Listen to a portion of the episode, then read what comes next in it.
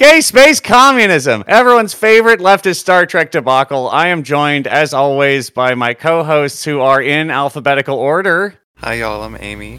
Hi, this is Corey. Hey, it's Rachel. All right, that alphabetical order thing is working. We got that.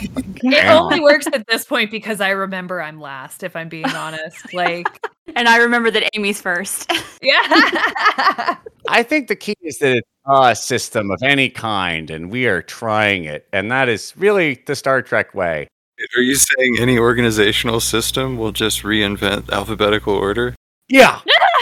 Yeah. Like the first will be last and the last will be first. Fucking gotta mix it up. But you need some line for everyone to fucking stand in and like tallest to short, whatever. Just pick something fucking out. whatever, you know. Oh, Rachel's got C a. is for capitalism. Oh. D is for like. capitalism's demise.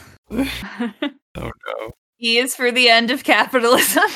I feel like we're about to get to CD's nuts, and I'm gonna head that off here because physical media is dead. F is Um, for fuck five oh. o. A is for A cab. B is for the B in A cab. C is for the C in A cab. okay, now you put C's with cops and capitalism. I don't like this game anymore. Unfortunately, the alphabet is full of bullshit. Um, so that, that being said, we will start off with the someone should tweet at us and tell me what Rachel named the thing that was better than Captain's Log because that's a stupid name and it doesn't really apply to anything. That being said, we're going to talk about stuff we've been watching. I am going to start because I have been watching in anticipation of this evening's release of Vill- Villeneuve is Dune. What? Dennis, Dennis Villeneuve. Voila.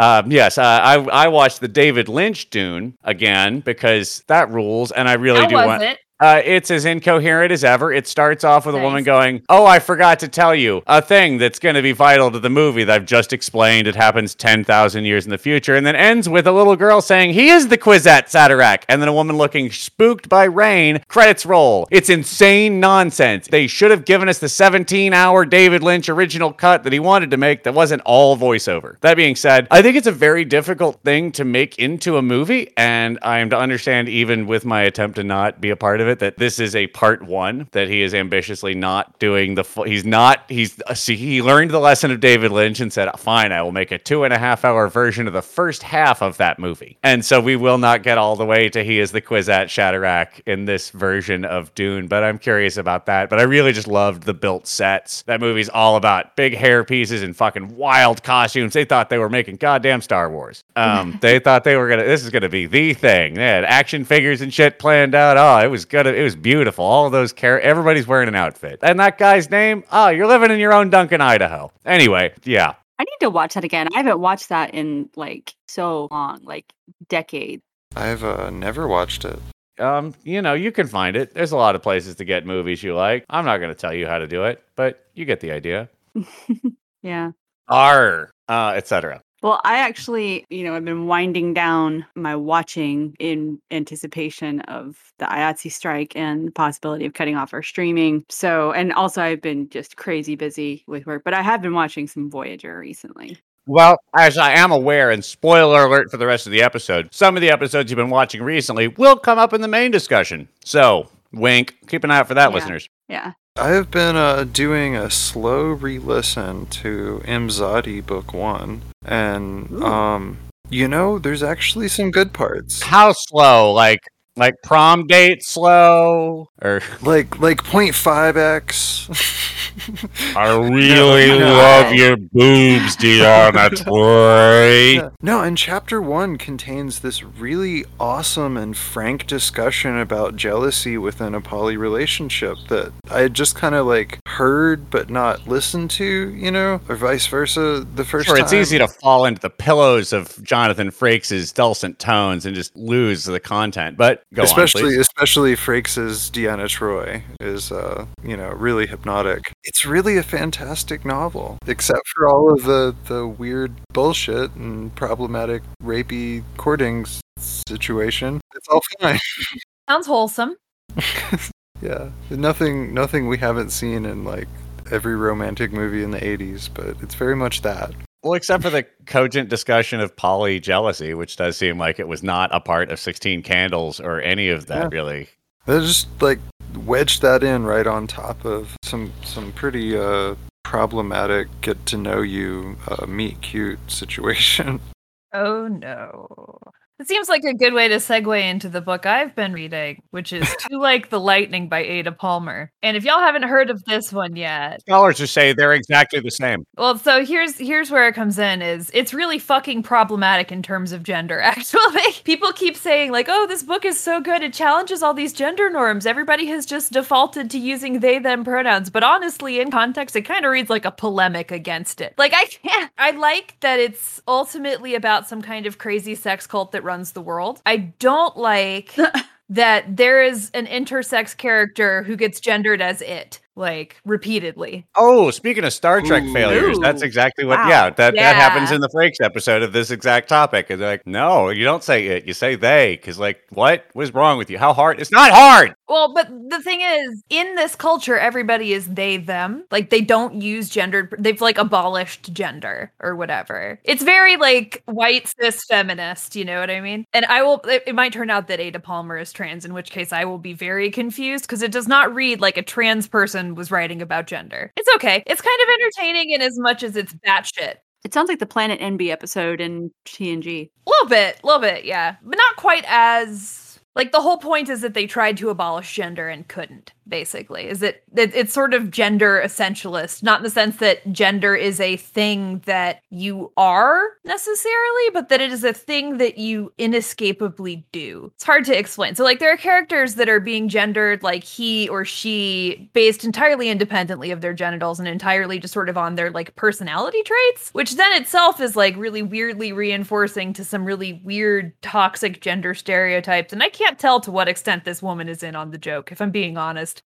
Yeah, maybe she's describing what she thinks is a bad society. However, ah. I do like the part where a bunch of like 18th century reenactors start a weird sex cult and then run the world into shadows. Because it comes out of fucking nowhere. They just drop it on you. All of a sudden, you're in a brothel and every single powerful person in the planet is there. And it's like, surprise, they all know each other and they're fucking.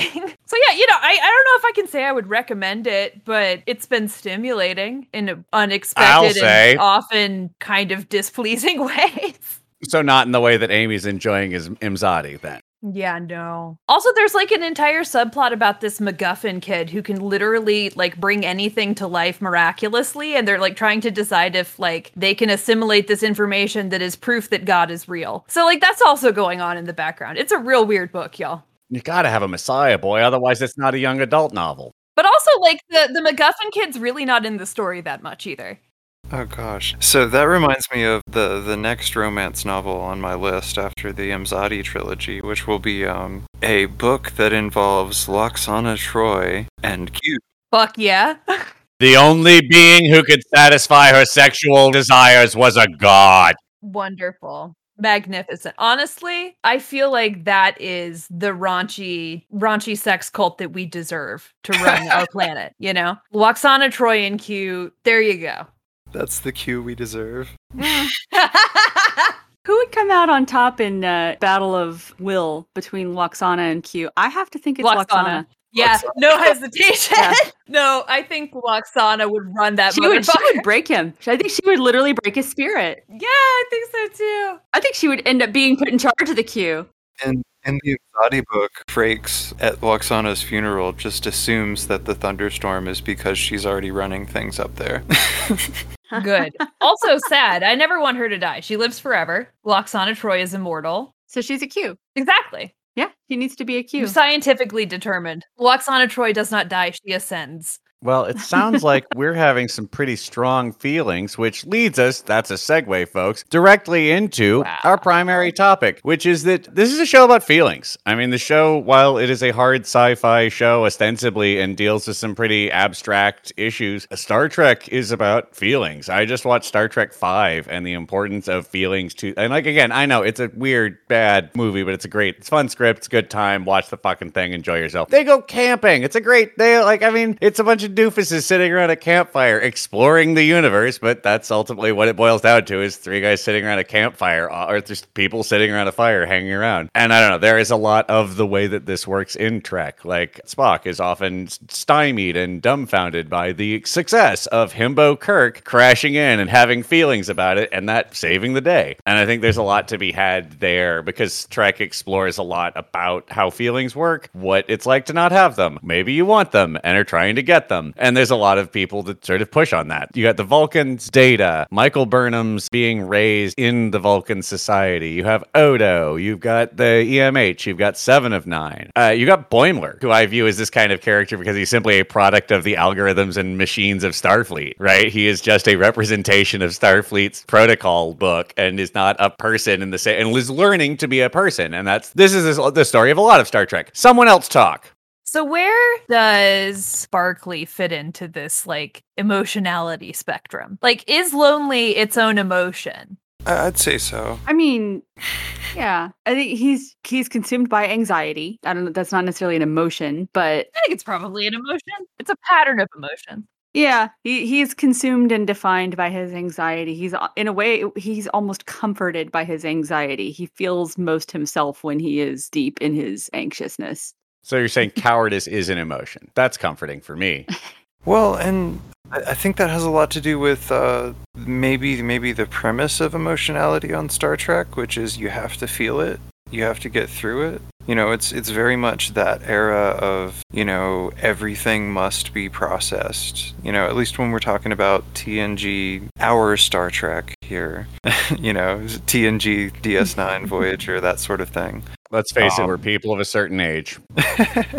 Well, like one of the things that I really appreciate about Voyager is so Janeway as a captain, and especially in the era that the show was produced, like that was a time that I was just getting out of college and entering the workforce. And I worked for a lot of, you know, different, I had a lot of different bosses. And I, at, at that time, I kind of hated working for a woman boss because a lot of women who kind of got into management level at that time, like this is over 20 years ago that they sort of felt like they had to overcorrect and be extra manly to be taken seriously as a leader in the workplace. And so they uh you know a lot of them would just like, like there's business books out there like how to be the boss without being a bitch like things like that. And and, and that was Oh, a real phenomenon. Lean And- in. oh yeah lean in for sure. Like there's that was- it's a real phenomenon. And and thankfully it has changed over the course of the time that i've been in the workforce. There's not uh, like yeah, there's no more girl boss anymore. well, no, girl boss No, it is is definitely a thing, It but girl boss is not the same. Girl boss is not necessarily the same as like this like hyper assertive. I'm trying to be like a man, but with girl parts. You know, like th- that we're talking about here. And Janeway was kind of a segue out of that, and she she was very clear as a leader. She was very decisive as a leader. She wasn't afraid to be decisive. She wasn't afraid to take uh, like a particular decision, even if everybody else was arguing and challenging her. But she consistently receives feedback and acts on that feedback. And there's a lot of interaction in particular between Janeway and Seven, where you can see, and, and this is where you just see Kate Mulgrew is just such a brilliant actress. I mean, she, you can just see like a particular point will hit her in a really hard way. I'm thinking it specifically of an episode where there was a an incident with the doctor where 18 months prior he had performed a life-saving surgery on Harry Kim and it was a triage situation. He had to pick who he was going to save, either Harry or some other crew member because they were both in equally bad Someone not above the line. Yeah,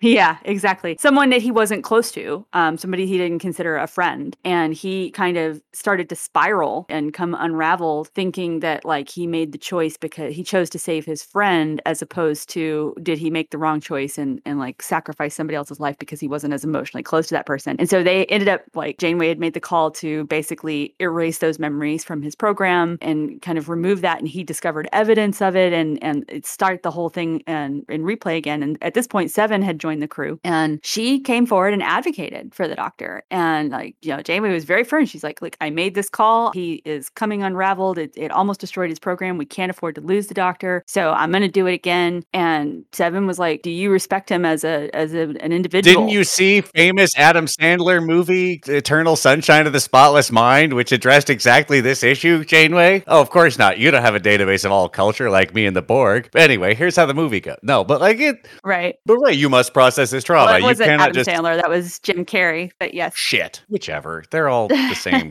guy from my childhood. it would have been a very, very different movie with uh with Adam Sandler instead of Jim Carrey. But anyway, no. So Seven steps up and, and advocate, and there's like there's a particular exchange between Janeway and Seven, and it like you can just see it register on her face, and she like really internalizes in and thinks about his personhood, and like the Doctor's just a hot, hot mess through this entire episode. He is just an emotional spiral for a computer program. He has a lot of feelings, and he does explore them a bunch in this particular episode. So no, I that's what I really appreciate about Janeway as a leader is that she she does really like engage with her her emotions and she's not afraid of them. Um, she doesn't lead from an emotional space, but she makes that part of her her decision making process and her leadership style, and I appreciate that about her. I think that's something that Picard could have done with a bit more of.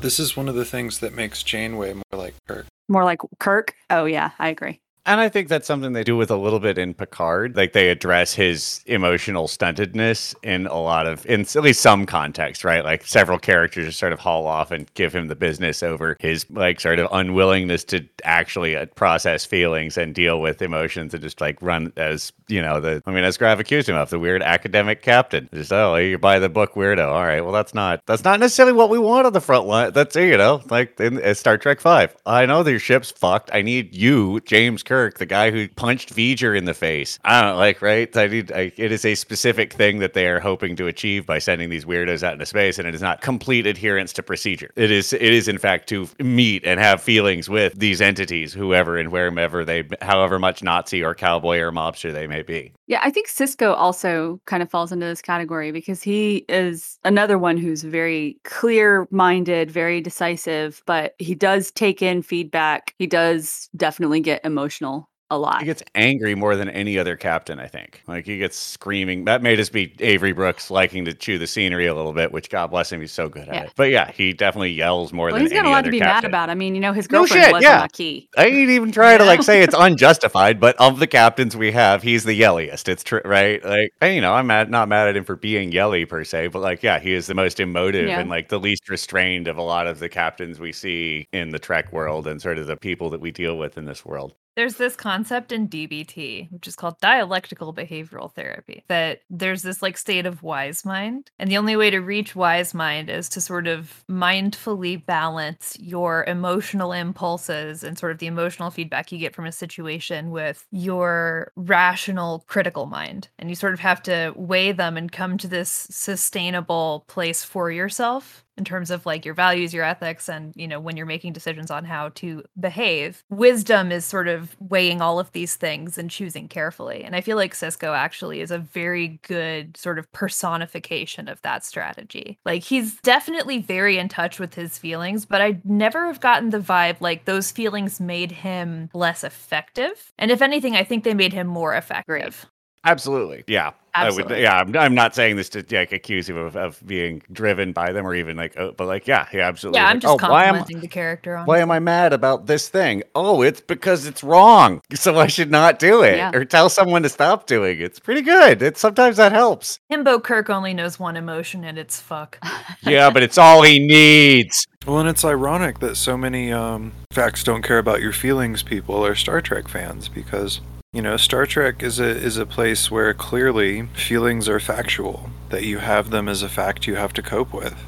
God, feelings are factual is can we pull over and talk about how fucking important that statement is though? I feel like so many people live their Yeah. lives in this weird liminal space where they pretend that they aren't having feelings and therefore aren't biased by them. And there is nothing more exhausting than the like affected equanimity of just some wasp pretending they're not being bitchy because they're mad at you. Anyway, Nothing.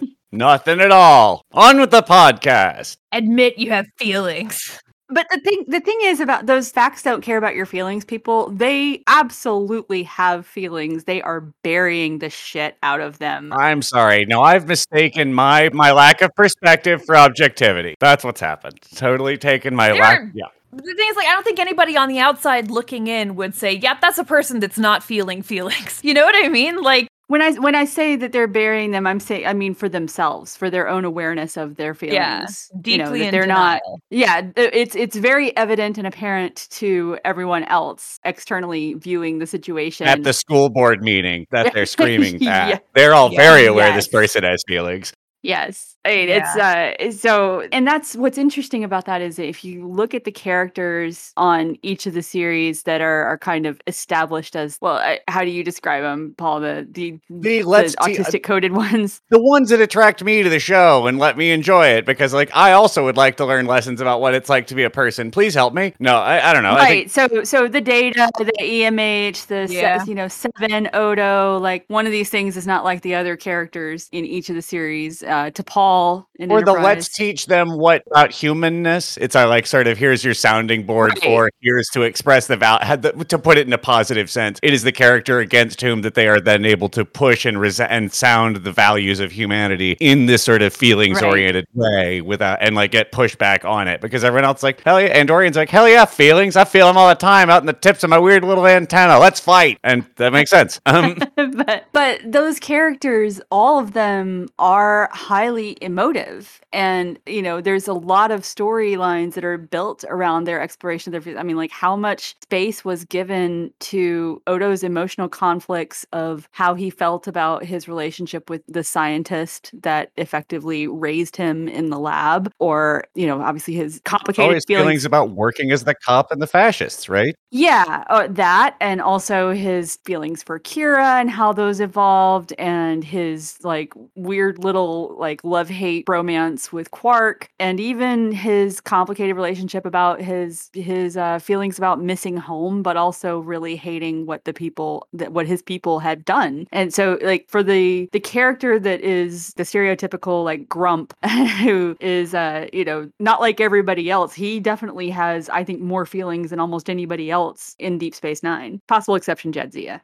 Well, that's very difficult to actually have that character be worth watching because I mean, even Data, who I think Brent Spiner did a very good job of playing as flat and sort of in that way as possible, still had big uh, sort of. There's an episode of Futurama where Bender says, "As a robot, I can't feel emotions, and that makes me very sad." Kind of shit. Where you're like, all right, and Data kind of has that too, where you're like, no, you're dude, you're being pensive about not being able to feel feelings. That's your feeling of feel. That's a you're doing it. It's just a little, but you're doing it. I kind of think that's a failure of writing, honestly. I think it's that they literally could not envision a truly emotionless consciousness. Right. Well, I think this is one of the things where just like some writers just said, "No, I'm doing it my way. Sorry."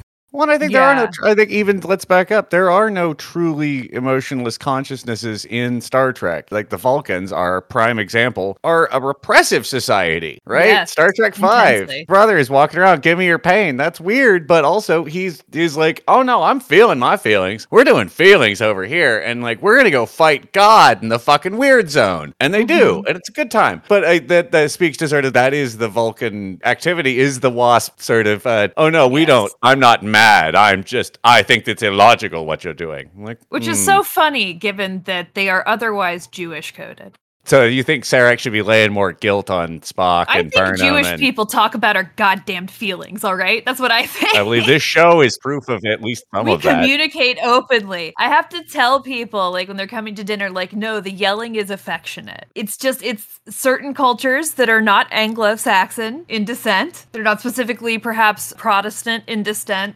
No, bring back Wasp as an insult. We should be fucking doing it. It like fucking make it turf grade for getting Yeah. pe- me banned from Facebook. Is if I start calling people wasps Yeah, again. I want to bring it back. that would be fucking aw- Yeah. that'd be metal. And it's the last good slur you've had for like again, we've lost a weird genre of jokes that are just sort of targeted but ended up being written about I nationalities. think But those kind of got ironed out in the mass white assimilation that just sort of has happened in the last couple of decades. I mean, it's happened always, right? But like in the most recent round of like intense assimilation. You know, they've just been grabbing ecru coded nationalities and saying, yeah, it's close enough to white. Come on in. You can join the party so long as you help us exploit the global south. Like, And I, I mean, I see this in you know my experience of America versus my father's. You know, mm-hmm.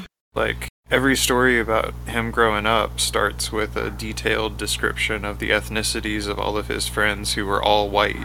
You know, and I think in a weird way that might have been better. Not like in terms of the like 1960s era racism, obviously, but I think sort of authentically confronting the prejudices that they certainly had about each other's respective, you know, nationalities or whatever. And like, I think that actually might have been healthier than just pretending it doesn't exist. Oh God, oh no, I'm agreeing with the weird book I mentioned. Okay, because I was just thinking that it was funny that they did this in a time like almost all of this man's stories happened during segregation. So, like, Yeah, yeah. yeah, me and all of my friends, whom, because of the way the world currently is around us and has been our entire life, you should know the ethnicity of. Anyway, the story takes place at the country club where they don't allow certain people. You know who I mean. Yeah, yeah. At least then it was like authentic. Like I don't feel like and to be clear, I don't think that we are better off. I don't think racism is like worse now than it was in the 60s. You don't want to go back to before women could have credit Well, I cards mean, I and also shit. don't want to go back to when they were just like lynching black people, right? I think that these are bad things. I say this like it's not still happening, but you know, Don't like, clip this. We can't be afford to be associated with such radical opinions. God, I yeah, sorry y'all. Racism Lynching is still extremely fucked. That's my point. We still have a lot of serious problems with racism, but I think in terms of like everyday engagement with their own racism, I think that was better. Like just just admitting that you're a fucking bigot and like yeah, I think, you know, Italians are loud and stupid or whatever. Like I I think that in some ways was more honest and easier to work with. Cuz like when people are completely denying that like they see color or like completely, you know, denying that like there are distinct textures between like white supremacy and racism and anti-blackness and that these things all highly interrelate but like manifest in slightly different ways. Like those kinds of conversations are completely elided by the sort of modern liberal approach to solving the racism problem, qua like representation almost. Like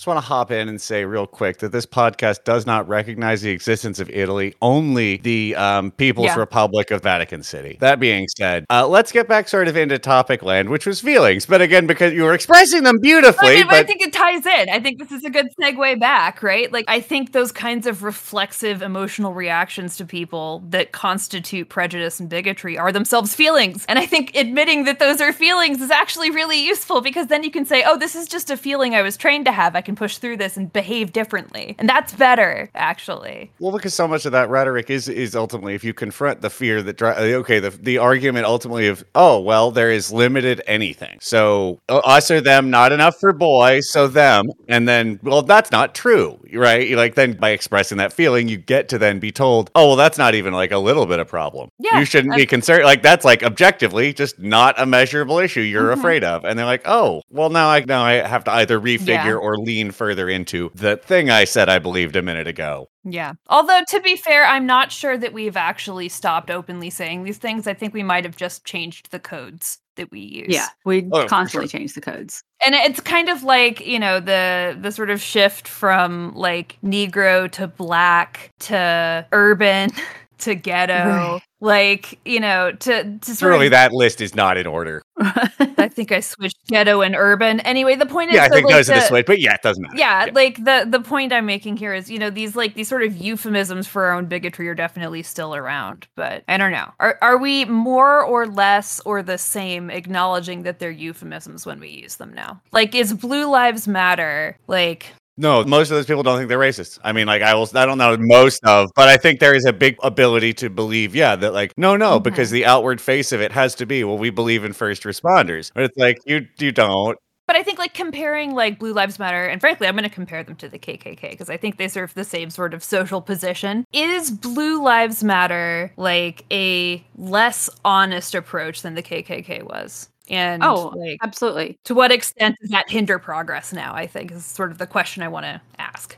Well, I mean, it, it allows them to lie to themselves. Is really what it is. It's it's it's transparent to people on the outside that are looking at both of those phenomena and saying, like, yeah, those two are stripes of different colors, but the Mhm. same same basic thing. I mean, like the, you talk about like race people who think they're they're racist or not racist. I mean, the people who actively join in with movements as extreme as the KKK, like they are going straight and saying, like, yeah, I am a racist. I think that this race is better than that race, and that's my ideology. Well, they're saying I'm defending my group from degeneracy or bad conduct in some way. Yes. Yeah. But but I'm, I'm, I'm framing it this way to make my point. And the, the the thing is, most people who are racist do not genuinely do not think that they are racist. They think to themselves, "I'm just a person who's telling it like it is. I'm just saying Yep. what's true." So they're speaking what they believe in their heart to be the truth, but they don't recognize it as racism or white supremacy. Whereas the KKK and groups like that, like they acknowledge, like, yeah, I'm I am here to advance the superiority of people who look like me.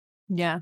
This brings me to like my other big problem with uh, sort of the ideology that rationality has to exclude emotion is is how much projection you end up engaging in. People that are trying to eliminate whatever disenfranchised group you want to talk about are in turn the most paranoid about being eliminated as a group. Yeah. You know, Why um, is that? You know? like TERFs are the most nervous about assaults happening in women's bathrooms as they exclude some of the people that are most likely to be assaulted elsewhere. Yeah. Well, and it's like symbolic, right? Of their weird attachment to the womb. And the bathroom is a womb where you're supposed to be safe. Your womb is Uh-huh. invaded. like, As a person who has a uterus, frankly, I could do without it. So yeah, I've, I will trade you.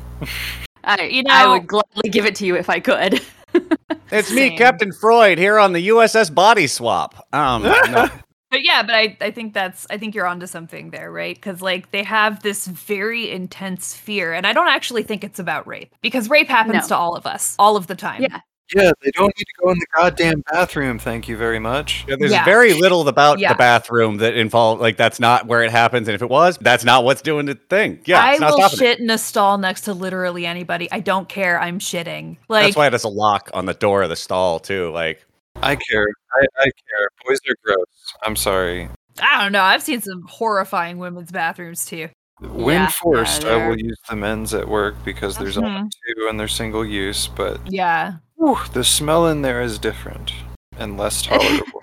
In the men's room? Oh, Yeah. yeah, I can I can imagine. I've been in a couple Men's men's, rooms rooms too. do have that kind of stale piss smell usually. It's the urinal, you know? I want to Yeah. tell you, anytime there's a, a, a line of urinals anywhere in the world, it doesn't matter what place it's in. It could be in the New York Public Library, it could be Yankee Stadium, it could be Atlanta, it could be any, like, yeah, from the highest to the low, from the White House to the outhouse. Well, the outhouse is the urinals. You get the idea. There is just a just a line of dribbled piss from the titans of industry and the great, like, the fucking biggest decision makers in the world are dribbling pee on the fucking floor in a line to get, and there's like a fucking and you're like fellas, you got a short Walking bet. out got, without washing their hands. We see you. it's just know that about every hall of power you ever walk into. Everywhere that you feel a little intimidated by, Little dribbles their of piss. urinals also have a lot of dribbled pee right in front of them, and that is why they smell like the stale piss so often.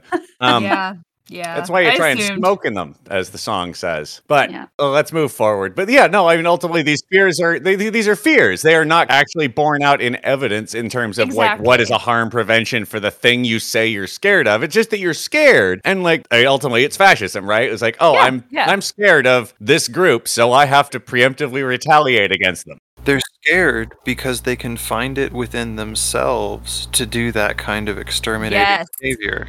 Exactly. It is And exactly now they're afraid that. that. someone else has it within themselves. what if someone well. else thought of punching my brainstem through with a 50 cal? Yeah, yeah. And I think if they really looked inwards, like, and this is not just for TERFs or for racists or for like any particular asshole. This includes me, frankly, right? Like this this was me in my 20s figuring out how to cut the mean girl shit, right? Like there are people I find intimidating. And when people find somebody else intimidating, there's a lot of different reasons, right? Like you can find a person intimidating just because they're cooler than you, because they're getting more attention than you, because they're taller than you. Like who gives a shit? There are a million different reasons. But when you find somebody intimidating, Sometimes they're in every way superior to you, and yet Yeah. So, like, there's, I think, kind of broadly two reactions when we are faced with that sort of, I don't know, shrinking of our own existential worth or whatever. Some people get excited and think, like, oh, you're cool as hell, right? And some people get defensive. And I think it kind of boils down to that, right? Like, if we all spent more time looking inwards and sort of acknowledging when we're being defensive and acknowledge that that's like a feeling, that that's a way that we are trying to cope with like downwards comparisons towards ourselves, that like we can recognize, like, oh, it's okay that I'm like an asshole sometimes. That's normal. Or like, it's okay that I'm like, I talk too much. I have ADHD, right? Like, you can forgive yourself for these things and work through them, but only if you acknowledge them, only if you know that's what you're doing. But I also wonder to like what extent on the other side, sort of bringing back to Amy's TERFs, does that also have a way of reinvesting and reinforcing itself? You know, like, can you do the sort of you know, self inventory and end up digging yourself deeper into denial. Oh, yes. Oh, yes. Let me tell you about my mid 20s where I almost transitioned and decided not to. Oh, wow. Yeah, yeah, you can do all of that shit. You can read fucking Kate Bornstein's autobiography. You can talk to your girlfriend about it and explain that, you know what, like, I've thought it over, I've considered it, and it's just too late. Like, I have two masculine features. There's no way it would ever work. And have them agree with you. Oof. That's a weird moment to be like supportive or not, though, because it sounds like you were playing this as having made the decision. Right. At which point you can't be like, you're, you're as the partner, you're like, no, no, go for it. You've decided, but like, let me push you the other way is a very weird place to be with a very personal decision. Well, and also in your mid 20s, there's still a whole lot that you're trying to figure out about yourself and, and the world as well. Like, I think about my rationale and my decision making process when I was 25 versus 35 versus now I'm almost 45. It's, uh, it's very, very different. Yeah, like now most of the friends I have would be like, yeah, that's some denial bullshit. You should reconsider that. Mm-hmm. You know? But like most of my friends back then didn't understand that. But another reason why is because we've come a lot farther in terms of like normalizing confronting that kind of denialism and that those emotions in our public discourse. That has a lot to do with it too, because 10 years ago Yeah. that wasn't the case. Rachel, there's a what you were describing about, you know, people kind of projecting their emotions or or feeling like about being replaced. It reminded me of a specific TNG episode. I mean, so TNG obviously is of all the series, I think it's the one that centers feelings the most because Deanna Troi is such a central figure. And, you know, there's a lot of like discussion about incorporating your feelings into the decision making process as an essential component. But there's that episode of TNG where she temporarily, like they're they're near a spatial anon- anomaly of some kind, and it impairs her ability to engage in her like it- she can't read people's Her emotions. mind powers, they're turned off. Yeah, and so it's like she temporarily loses that, and and she just instantly turns into like a turbo bitch. Like she just starts lashing out at everybody. She like yells at Beverly Crusher. She like chews out Riker, and she just becomes incredibly aggressive and hostile. Before actually, I think it's Riker that that confronts her about why she's feeling that way, and, and he straight up confronts her. And says like, "Yeah, you've always felt like you were a little bit better than us because you could read our emotions and we couldn't." and now you've lost that and you feel lessened by it. Like normally, as your boyfriend, you're acting crazy would be a thing I wouldn't say, but as your commanding officer, six people have come up to me and said something. So, Right. like, Right. No, but I thought that was a particularly poignant example of her just projecting, uh, lashing out and being defensive because she felt like she was being, I don't know, like her, her, something central to her identity was being overtaken or replaced by somebody else's ascendance. Another example of that central theme, denying your emotions causes problems for yourself and everyone else, you know? Damn, good on Star Trek for helping us get here, you know? Well, and also the issue of it is not often you have the opportunity to show someone rapidly losing their sense of empathy and connection to other people's emotions because it's so rare that we have that sort of as a thing that's expressed often. But like, oh, hey, by the way, now you have no insight into what other people are thinking. Like, oh shit, I used to really like be able to trust. I didn't have to trust you. I knew what you were thinking. Now I have to trust you in every every engagement now and every interaction, and I have no idea how to do that because I always knew you were my friend because I because yeah, I could tell. I could physically feel could- it. yeah. Yeah. Yeah. I think it also kind of it sort of is an interesting exploration. I'm kind of iterating on what y'all were saying here into the need for the other to authenticate yourself, to understand that you are, you have to have an other to are against, right? And just as far as, hey, you're seeing this shit too, right? And they're like, yeah, it's bad. But, or like, yeah. Yeah, yeah, exactly, exactly. And like, in sort of the fundamental necessity of somebody else talking you through your irrational feelings when you're being irrational. You know, like you need to have language and the other to even begin to articulate these things. I think part of it might be, and when I say it, I mean the sort of wasp anhedonia. I think part of that very well could be because they don't talk about this shit, because it's so taboo to talk about it. Well, if you don't talk about it, they don't exist. They only exist if you describe them with words Right. that I don't have, and people that describe them with words at or with. But Yeah, yeah, yeah. But is is it like like chicken or egg, right? Like to what extent are they not talking about their feelings because they don't know how to talk about their feelings, so they assume you shouldn't talk about your feelings because they don't know how to talk about their feelings in the context to acknowledge that not talking about their feelings feels bad. Well, it's because it hasn't been normalized. Yeah. This is the vital work the Fast and the Furious franchise is doing for men across America. I know, like, but honestly, right? No, Like, right. the action hero right. of this century's movies is absolutely like a guy who's like, no, no, I care about these people. That's why I'm risking my fucking life. Charles Yeah. Bronson, they're all dead, and I hate this town. All Yeah. right, but like, that's fun and like, and all, but it's not the same kind of character, right? both of your points are like a perfect transition to the point that I wanted to make, which is that we've talked about this a little bit before on the show about how much we love the fact that there are ship's counselors and that that is a normal part of this order of operations that that's recognized as a need and that people will be pulled aside and say hey listen you're you're obviously going through some some tough time right now why don't you just take a few days off you know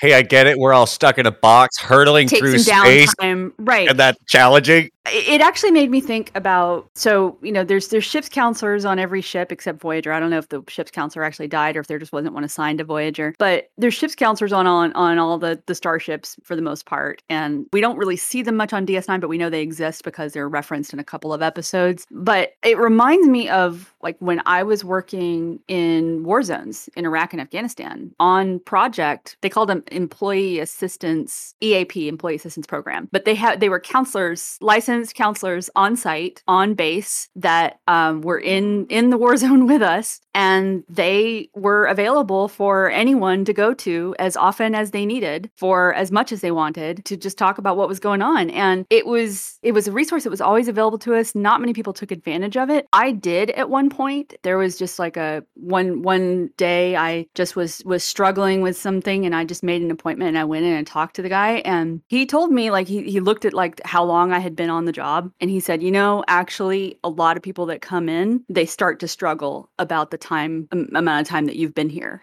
And so this is a very normal reaction that you're having. And just hearing that and just having like a person who was qualified to speak to in that moment just made a world of difference to me. And I became like a very vocal advocate from that point forward. Like I would talk about it in my training classes because I traveled all over the country and like did training courses for people. And I would talk about this as a resource and there's no shame in it. And we all need this support and you should go take advantage of it. And I've consistently pushed people to to give it a try. And I just really think like, I mean, even I don't know if anybody watches the show Billions. I know it's a it's a terrible it's an indulgence of mine. It's a guilty pleasure. Look, but you anyway, can watch whatever fucking soap opera you want to watch. That's Right. not our business. Well, it is our business because we talk about it. But yeah, right, no. right, right, right. No, but there's you know there's that their character in in this like fucking hedge fund has an in-house counselor, you know, and those people would definitely use emotional adjustment. I mean, I honestly think every job should have in-house counseling available. Like, how much better off would we be if that was just like a normal thing? It is wild to me that the US military has better like emotional support structure than the Democratic Socialists of America.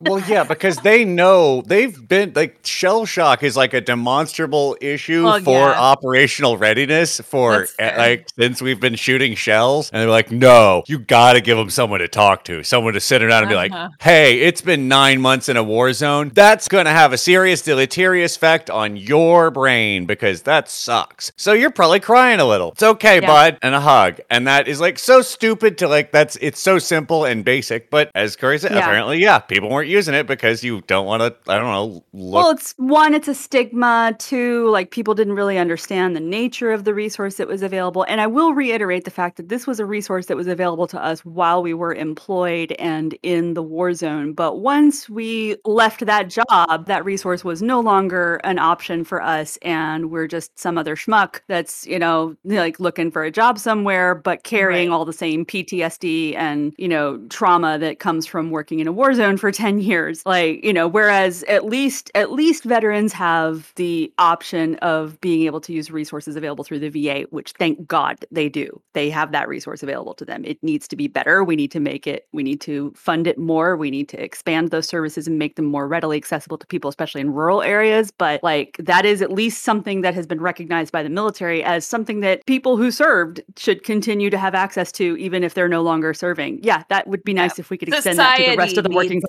Population. Yes, society needs. Society needs them to be rehabilitated after being destroyed by war. Like Well, yes, exactly. because otherwise we have a bunch of killers running around who are like more likely to end themselves and in any case they're hurting people. But like I remember when I was in, in elementary school, having a school counselor was a normal thing. And I only became aware of the fact that kind of recently in the last few years, it, it I just learned that that hasn't been the case for a long time, that very few schools have even one counselor to share among multiple schools. And that is just that is a shame. Like we should have multiple counselors available in every school in America. We should have in-house counseling in every job in America, honestly. We should teach dialectical behavioral therapy in grade school. Like I'm not even Yeah. kidding. That is like the single most important skill we can teach children is Yeah. just how to like use both and or no but or yes and kind of thinking. Like to think about possibilities. Please don't teach children improv.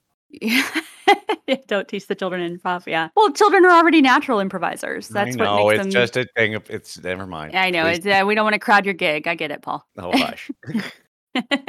Nobody could hold a candle to you anyway, Paul. You're too funny. I please don't hold a candle to me. I'm extremely flammable. Parenting really is kind of like improvisational, though. I will be completely honest about kids are wild cards. They will just say any old shit. One of our favorite stories about my kid, we're doing kid stories now because fuck y'all. Kid talk. Oh, kid it's story. kid talk. Everybody's favorite segment. It's kid talk. So one time, like we use a lot of profanity in my house. We don't bother trying to censor ourselves because frankly that would be a losing battle anyway. We just teach our daughter to recognize when it's inappropriate to use profanity, for example, at school, in public. Never ever ever in front of her friends. Never in front of her friends and definitely never in front of her friends' parents. Uh, and so it basically rules, you know, boils down to like you can use profanity inside the house when we don't have company over, right? But one time we were like sitting in the kitchen and it was just me and John and my kid, and she was much smaller. And she just looks up and goes, Are we in public? And we go, No. And she goes, This shit's fucking boring. And I'm like, What shit's boring? You're sitting there coloring. like, what are you talking about? And you have to kind Ah, of just from the be mouths able of to babes. assimilate. Yeah, and you have to kind of just be able to assimilate those kinds of absurdities at all times. You know, it's like intrinsic to the process. And kids in particular. Yeah, kids have this honesty about whether or not you're being an Yes, idiot. Yes, exactly. They're just- so direct ugh. about their feelings. They haven't learned to swallow them yet. And it's so funny. Additional kids and feelings thing that I actually do think kind of can segue us back on track. Apparently, my kid came up to her teacher, her first grade teacher, the other day and said, You look kind of stressed. And I was just gonna say, if you're feeling stressed, sometimes when I feel stressed, there's a game that I play called Happy Color, and it really helps me calm down.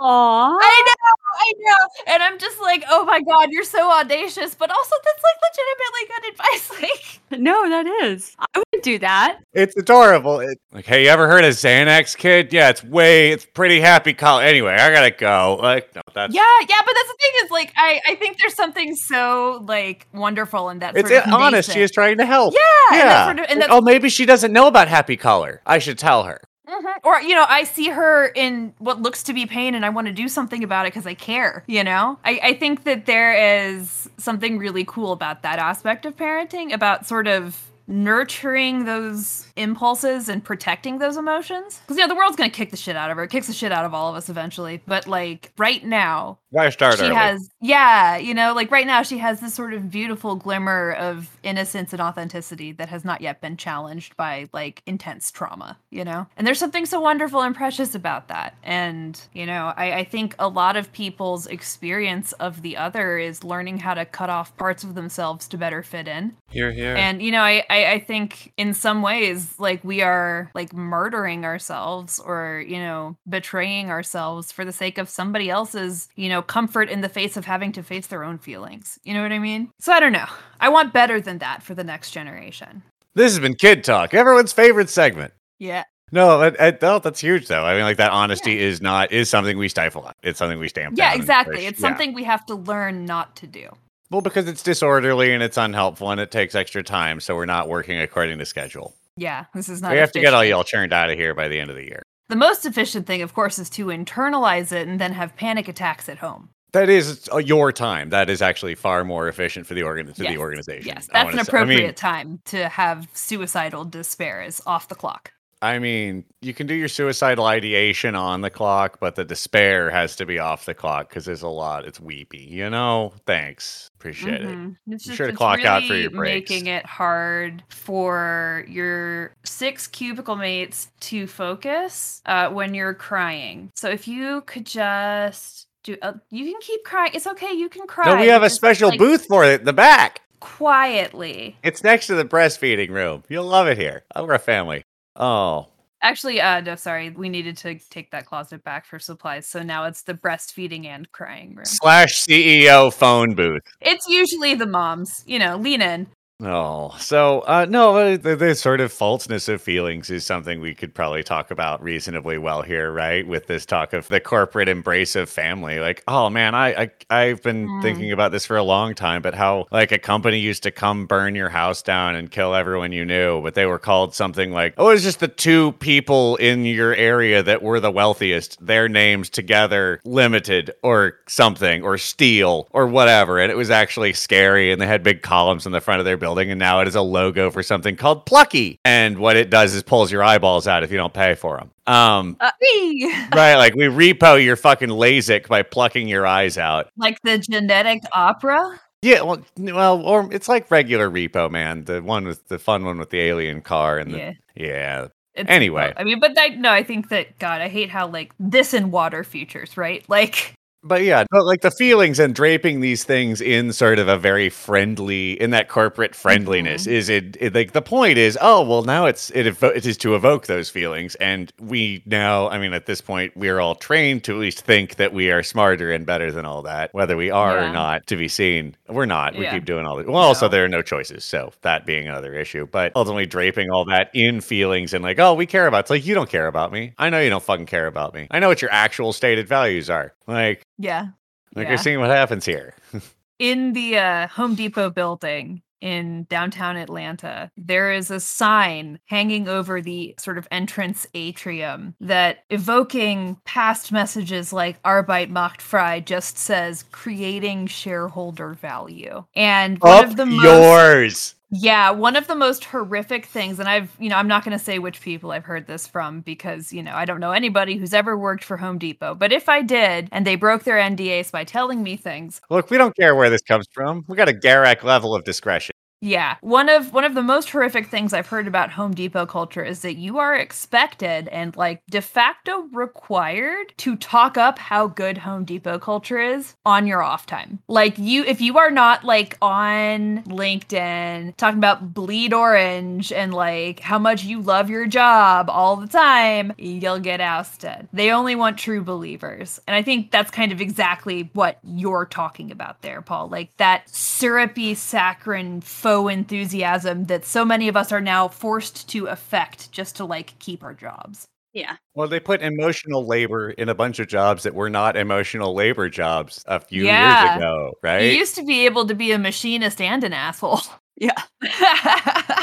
Now you can't be either. Hey, Hey. manufacturing. But no, like I mean, the stereotypes of the of people like being snippy on the phone. They can't do that anymore. Now they record every single phone call and a huge set of metrics that are tracking everything and like machine learning, which probably garbage doesn't work, but it'll penalize you if thinks you're being mean to people. And that's fun. And like all that is just like, oh hey, we're gonna force you to have these feelings. Is very reminiscent of uh, the Hitchhiker's Guide. He's now Marvin's so mad at the doors. Mm-hmm. The organ is fucking open. Doesn't have to tell me it's fucking happy. The, the, the experience does not have to be a 10 out of 10. Um, it could just be a, f- I had my password reset. It could be 5 of 10. It's fine. It's fine. The Is a password works. reset a five out of ten for happiness for you, Paul? Well, I mean, it's not making me, I mean, like middling ground of the like, here's your, Oh, okay, like, okay. right? Like when you on so the back zero end of a, this Likert scale is misery. Right. No, like, Okay. I I legitimately hate having to change my passwords. Like And, I like, Yeah. And I got too. if you get locked so much. out and you have to call and they send you the thing and then there's a follow up email because that's the system they bought and it asks you if you want to ha- take a quick survey about your experience. And you're like, yeah, I called Mhm. them and I told them I wanted to unlock my account and they were like, who are you? And I was like, I gave them the things they wanted and they were like, cool, try and log in again. Try you get three tries. I was like, Mhm. thank you. Great. That was what I needed. I needed to call and just do like Right. have someone do it. It did not have to be a fucking orgasm of an experience, but I know that if it's not, uh, you can get fired. Yep. Like it is a solidarity move now. You have to mark everything 10 of 10. Would you like me to change your password and suck your dick? Yeah. Every experience you have with a person has to be marked 5 of 5 or 10 of 10 or whatever, or you are telling someone to fire them, which is fucking weird. Yeah, well, and that's I think why like places like Netflix have literally just switched to pass fail because that's you're either going to get a five or like yes, I I like this movie. Let's see if you what you think I like about this movie, Netflix, and guess what? They're wrong. I don't know. Netflix has a pretty good dossier on me at this point. They show me nothing but horror movies, which is exactly how I like it. I'm one of those ADHD types where, like, if I don't have horror movies playing in the background at all time, it, there's not enough noise to like combat my inattention and anxiety. So I have to literally have like people screaming and being destroyed by monsters playing in the background so that there's enough noise for my weird fucked up brain to be happy and able to focus on paperwork. I'm broken. Anyway, The good thing is you can admit that here, and we have a welcome space for broken people. Like all of us are broken. Yeah, no, I'm the kind of traumatized where I shocked my own therapist. You know, like I told her something about my family that was so fucked up that she was genuinely taken aback, and she's a fucking therapist. So that's Yeah. like, you know, that's my trauma, right? That's where my sort of emotional states come from. I wanted to share a cool science fact with y'all about emotions. You know what they say about Klingon disruptors? They do not have a stun setting, Rachel. So I think that fits there. What's give us a science fact? Mhm. Science fact if you inject a person with adrenaline and then put I'm them listening. Yeah. and then put them in a room with another person who is in on the trick. They're an actor, right? This Okay. person is acting. They're called Confederates in like the science, you know. Sure, it's not just some other guy. Yeah. Yeah, yeah. So if you put a Confederate in the room with this person you've just dosed with adrenaline, depending on which emotion they express, the other person will mirror it. Uh, and that is between excitement and happiness, anger, and gosh, what was the last one? Excitement, anger, maybe like anxiety, fear, worry, something like that. What But, are the like- three emotions? Quick, round robin. Well, but but the Name the, your favorite.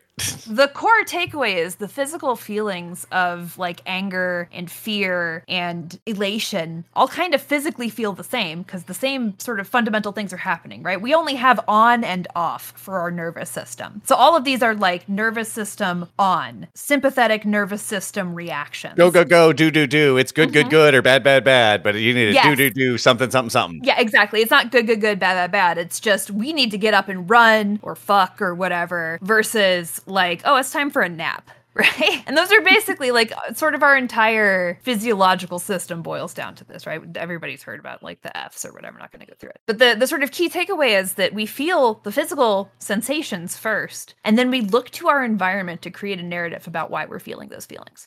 Wait, did you just posit that the entirety of consciousness is fan fiction? I only say that every single episode. I I only always say this. Yes. I just thought it was a fun way to we say are it back nothing to but you. the lies we tell ourselves, y'all. I, I do think though, like, I think that's it's sort No, of that's useful to consider here, right? Because so much of our understanding of our own emotions is like strictly narrative. Like, there's like five basic emotions that everybody's got. Like, it's happiness, it's sadness, it's surprise, it's fear, it's anger, and heart. Surprise and fear are kind of the same. They're not. the same coin. Nope. They're two completely different faces. Surprise is and fear is. And they're different emotions, and everybody distinguishes between the two with the same facial expressions, even congenitally blind people. Weird, right? There are differences between them. There are also there's a lot of overlap.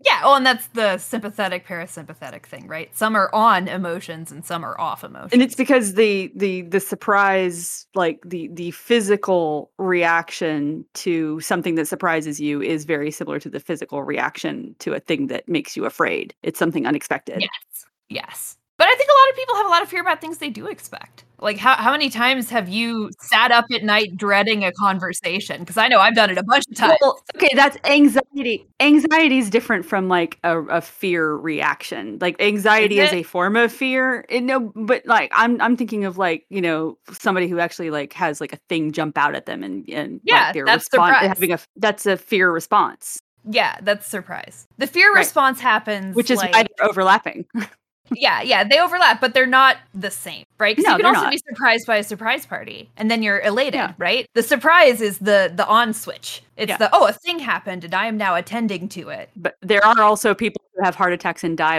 at, surprise parties Yeah, yeah. I mean, this is like the thing is, it's because the physiological process is the same, yes right? that's my point Yes, we That's my agree. Point. They call him the birthday murderer. But these are these are the emotions that have universal facial expressions, which I think is Yeah. very interesting because facial expressions are like facial expressions and body language are the first language any of us learn. Yeah. And we pick up on a lot about other people's emotions. Listeners will not be able to see me doing a hand gesture about it. No. Uh, and I mean that's why we like switched over to y'all can't see this because, you know, we're kinder to ourselves and to show you our faces and leave ourselves open to these criticisms. But we record with video so that we can like actually see each other's faces and it helps a whole lot. Everyone is very, it's very easy on the Yeah. eyes. Very good looking group. Happy to get Yeah. to see them. You don't get to, though, listener. Maybe we'll find a way to charge you for that, but not right now. No, no. Thank you, gracious listeners. Indeed.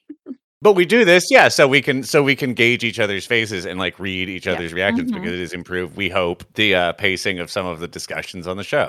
Yeah, and that that actually is something I think Star Trek fucks up. I'm bringing it home, y'all, because like the yeah, it's a show about something. Yeah. Well, and you know, the one thing the show kind of like, I don't think I've seen it. Like, maybe, I guess, with spoilers, the tardigrade in Discovery. That's like Yeah. the only time I've really seen somebody like actively try to read another creature, like non humanoid creature's emotions, like by looking at it and empathizing with it.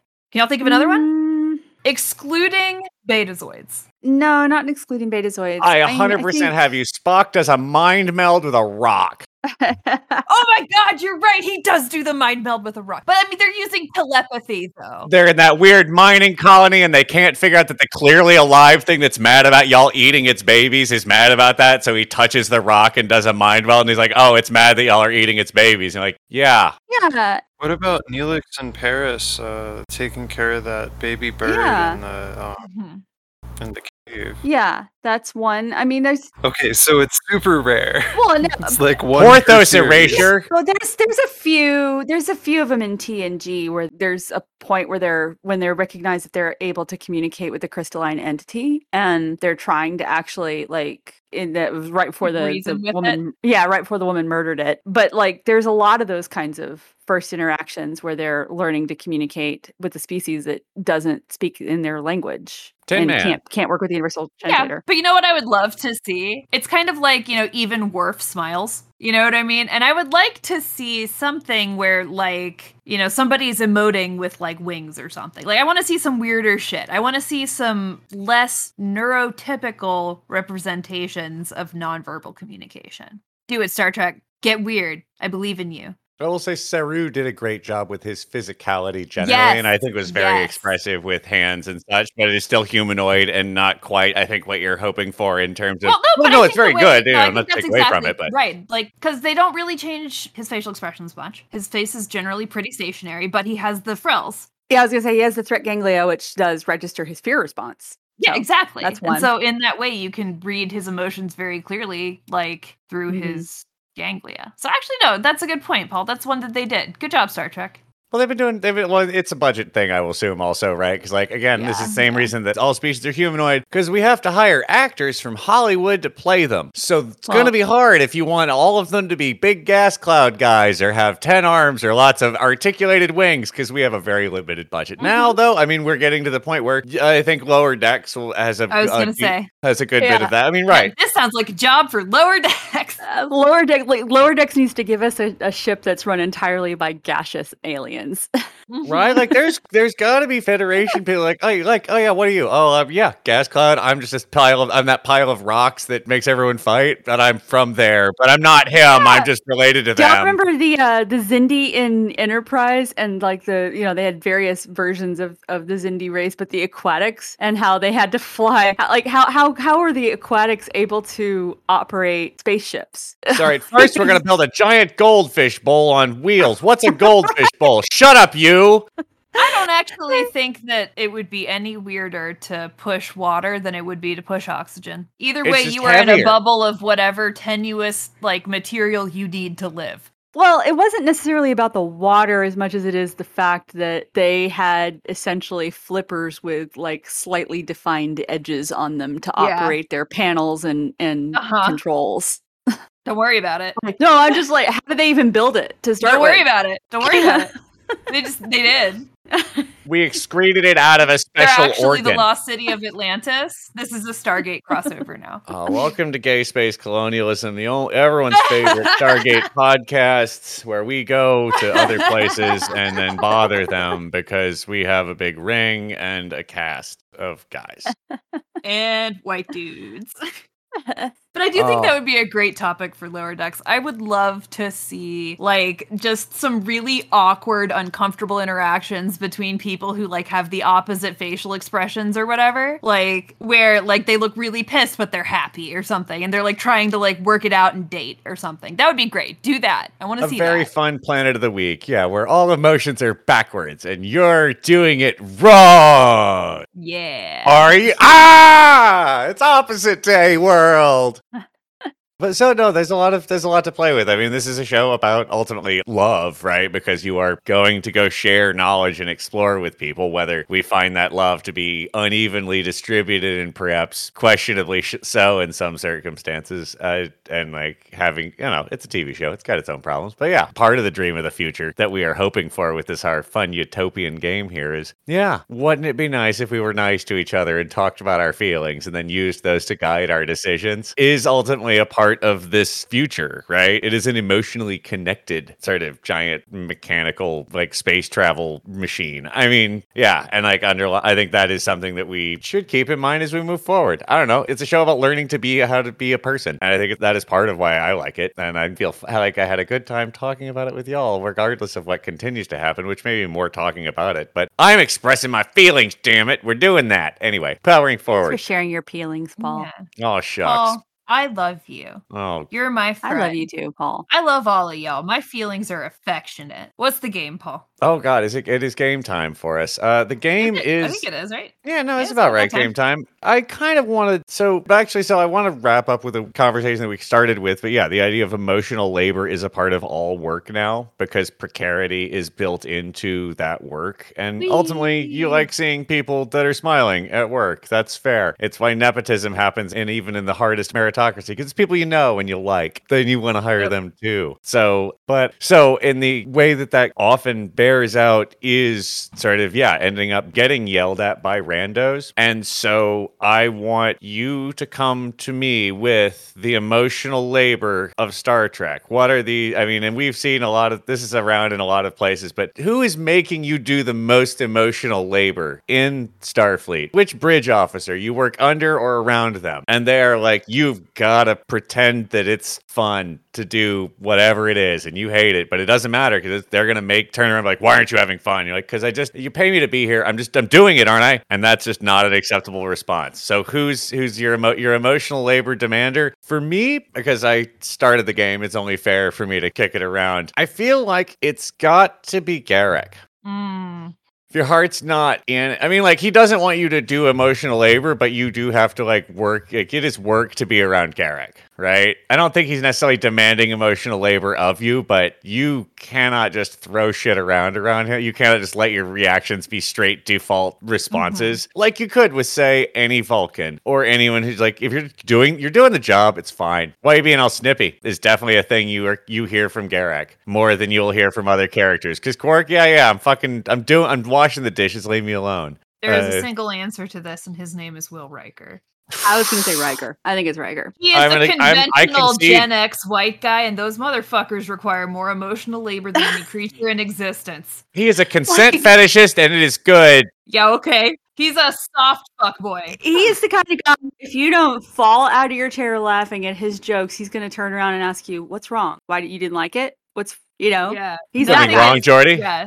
Nothing Yeah. more fragile than a Gen X white dude's pride. Yeah, I definitely think it's, I definitely think it's Will. I don't think I ever want to be in a position where I have to live up to the kind of standards bridge officers in Star Trek have. That is true. Like, if I can't come Yeah. into work a little bit stoned, I don't want to be there. I should. Well, Well, that's Space why Navy we're not for you. Yeah, uh, we're not Uh-uh. doing that job because we are not the turbo nerds with 19 degrees that know how to also fly a ship and everything about mid 20th century vehicles, Yeah. among other s- hyper specialties. We all have our own hype fixations and we do well with them. I did get two degrees. So did I, dearie, but am I employed? Nope. That's not how this world works. Bingo. I am lots of fun, plenty smart. I can make a good drink, roll you a cigarette anytime you ask, but deeply unemployable for reasons that may be related to this, but I can't imagine. I sound very smart. Uh, that's been a fun time playing the game. I concede. Yeah, I'm taking Will. Real Will Riker takes it all the way to the hole. I Garak Yeah. is really was just a, a stall answer because I realized I needed to have one before y'all. Yeah. I threw to y'all and came up with someone who would be difficult to hang out with. You know, I feel like actually I was wrong. I'm going to call myself out on this one.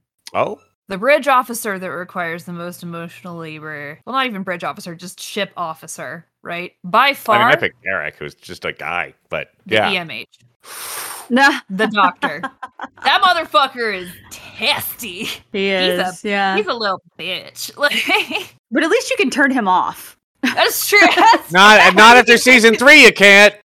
Discontinue his program when he annoys you. Right. But I mean, I think that would be God. Even that, right? Because that's the wrong thing to do. So resisting the urge to do that is Yeah, its him being labor. testy maybe because of something. Little Miss deactivate EMH every Maybe time he he, doesn't like you because you turned him off that one time. every time you ask like Listen, so. I love the Doctor. He's one of my favorite characters in Trek. But I mean, you're yeah. I want to get him on the show so bad. I do too. I want I want Picardo on the show so bad. That's our goal. Mm-hmm. Well, no, we've made it. please, That's right. please, Mr. Picardo, We love you.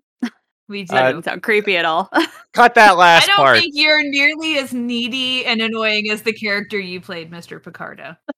I do presume you have the same range of artistic interests and depth of knowledge. No, honestly, I don't think anybody can play an asshole that well without like learning how not to be an asshole in the process. Does that make sense? Hey, Like let's some stop of the best really, Yeah. really leaning into sucking up to some guy who's definitely not listening to this show and talking about things where we are seen and can be seen because that's was- how you end the show. Yeah. Well, well, Deal well, dear Robert Picardo. Please follow me at on Twitter. I'm at hashtag sub subtext, and you can find this show at at Gay Space Communism. Please, Robert Picardo, follow me on Twitter. Mr. Picard. I've been a very sleepy Amy Hassel, a hassle on Twitter. Is sleepy a feeling? Sleepy is definitely a feeling. One of the five primary emotions. Mm. Sleepy. Sleepy is a whole mood.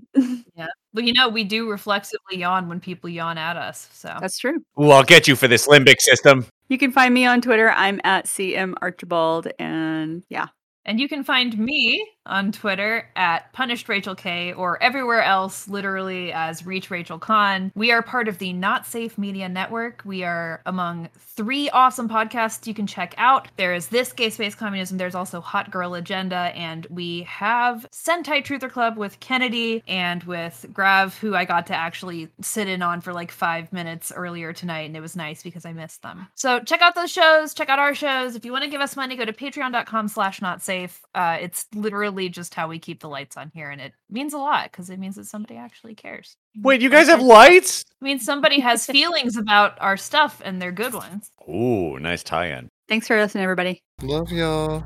And the feeling I have, as always, is, uh, and I hope it's the feeling you have, is space are rich. Yeah, the rich. Yeah. it's not even a feeling; Space it's a rich. moral directive. My feelings don't care about your class dignity. No, I, I don't know. Yep.